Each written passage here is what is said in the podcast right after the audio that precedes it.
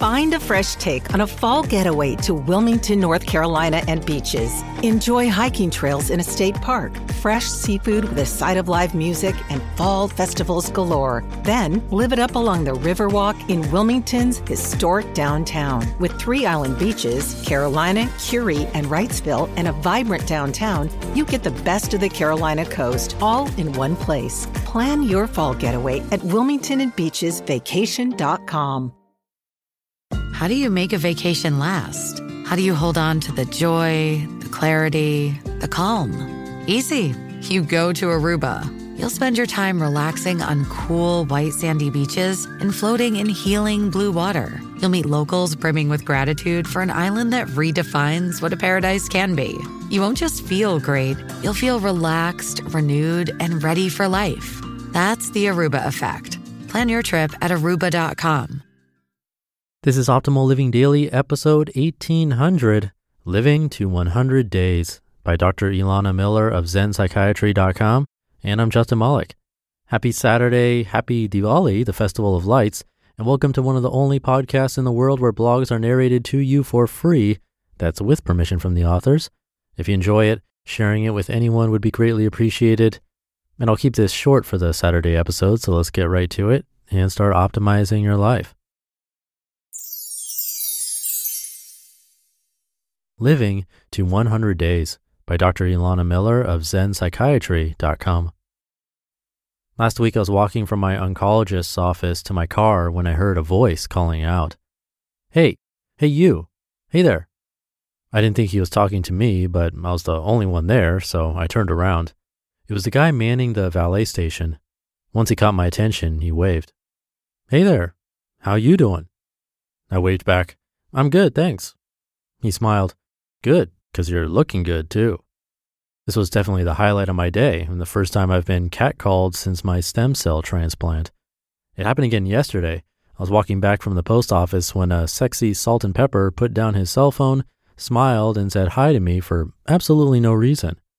It's interesting for me because for the last few months, I've been invisible. Don't get me wrong, sometimes it's nice to be invisible, to see people glance right through you as if you're not there especially when you're feeling bad, and especially when you feel you don't exist in the material world at ALL, but in some strange in between of presence and death. When I first relapsed, I'll be honest and tell you, I hoped I would die as quickly as possible. From everything I knew, relapse T cell all had a miserable prognosis.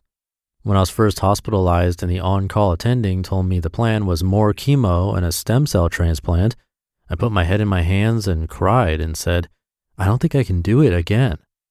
The reason I wanted to die quickly is that I've learned there is something worse than death, and it is fear. As I waited those first few weeks to see if the chemo was working and the tumor was shrinking, a necessary first step to having a successful transplant, I'd test my lungs on an hourly basis, breathing as deeply as I could to see if there was more space in my chest, shifting positions obsessively to see if the pressure on my lungs felt lighter. I ruminated over the possibilities if it didn't work, how would I die? I Googled how do you die from lymphoma, but mostly got answers on how one dies from leukemia, usually a combination of bleeding and infection caused by cancer cells in the bone marrow, pushing out healthy cells needed for blood clotting and fighting infection.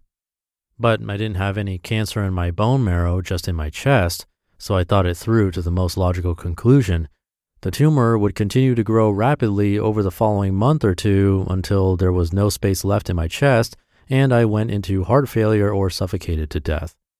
I frantically Googled psilocybin therapist Los Angeles because I heard it could help cancer patients process death. Unfortunately, this is not the type of thing doctors advertise online. I was seized with fear, terrified every moment I gave my mind the space to think. What if what happened after death was even worse than this, worse than life? While I waited, I wrote my will and made an advance directive. There was a question where you could specify what you'd want to happen to your body after you died. I never thought I'd care about such a thing. Why would I? I'd be dead anyway. But when I really imagined it, I did care. I wanted to be buried in a Jewish cemetery somewhere nearby so the people who cared about me could visit. I didn't want to be forgotten. But none of that happened because the tumor shrank with chemo and I went into remission. Then I fretted about finding a match on the bone marrow registry, but there she was, my little German angel. Then I worried she'd change her mind, or that the stem cells would get lost in transit. She donated her cells in Germany before they were couriered to Los Angeles.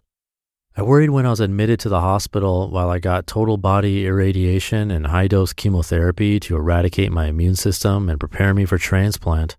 I worried right up until I saw with my own eyes the bag of cells hanging off the IV pole as they were infused into my body.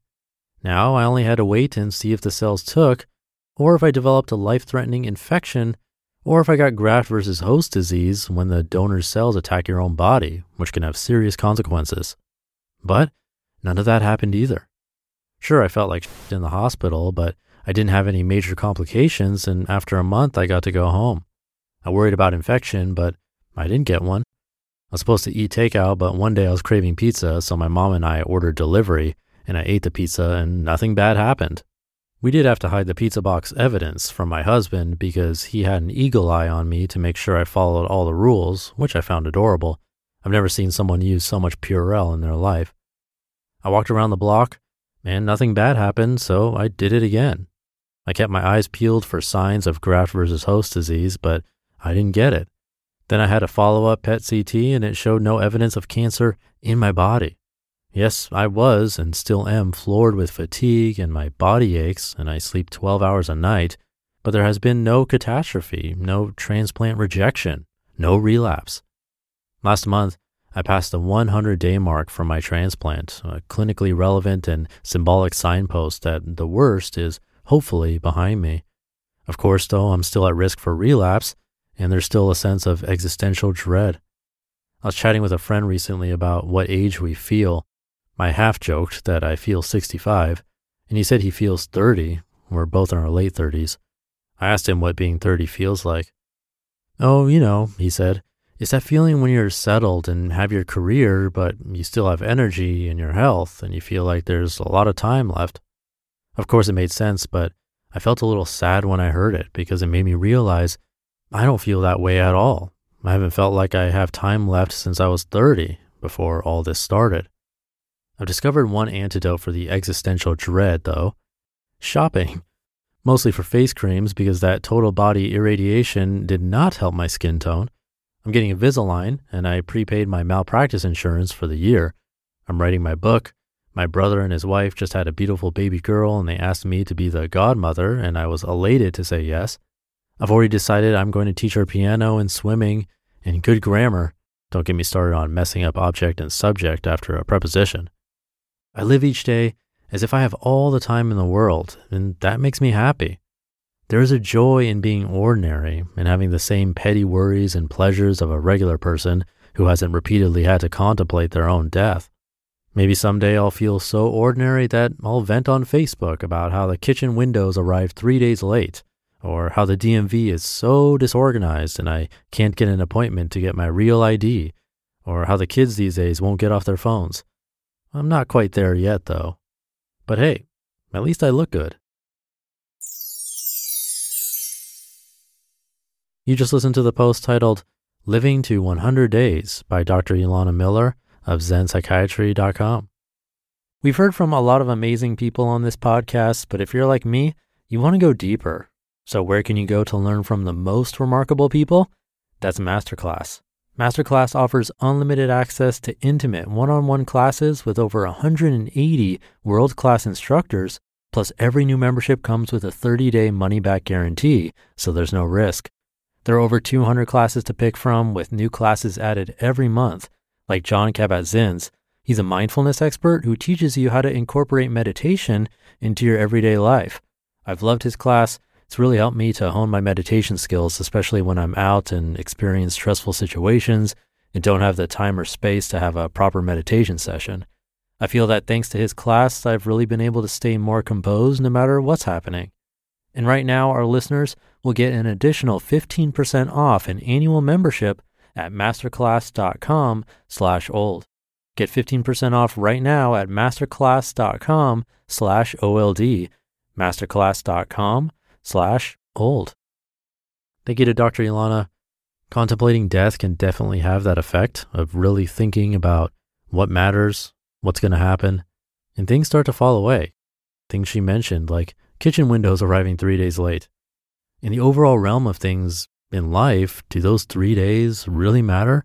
Is it worth stressing over when life and death is something we're truly dealing with on a day to day basis? It really puts things in perspective. So thank you to Dr. Elana. She's been through a lot, including relapse, and been brave through all of this. Come show her support at zenpsychiatry.com.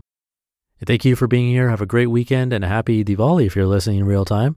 And I'll be back tomorrow for the Sunday show, where your optimal life awaits.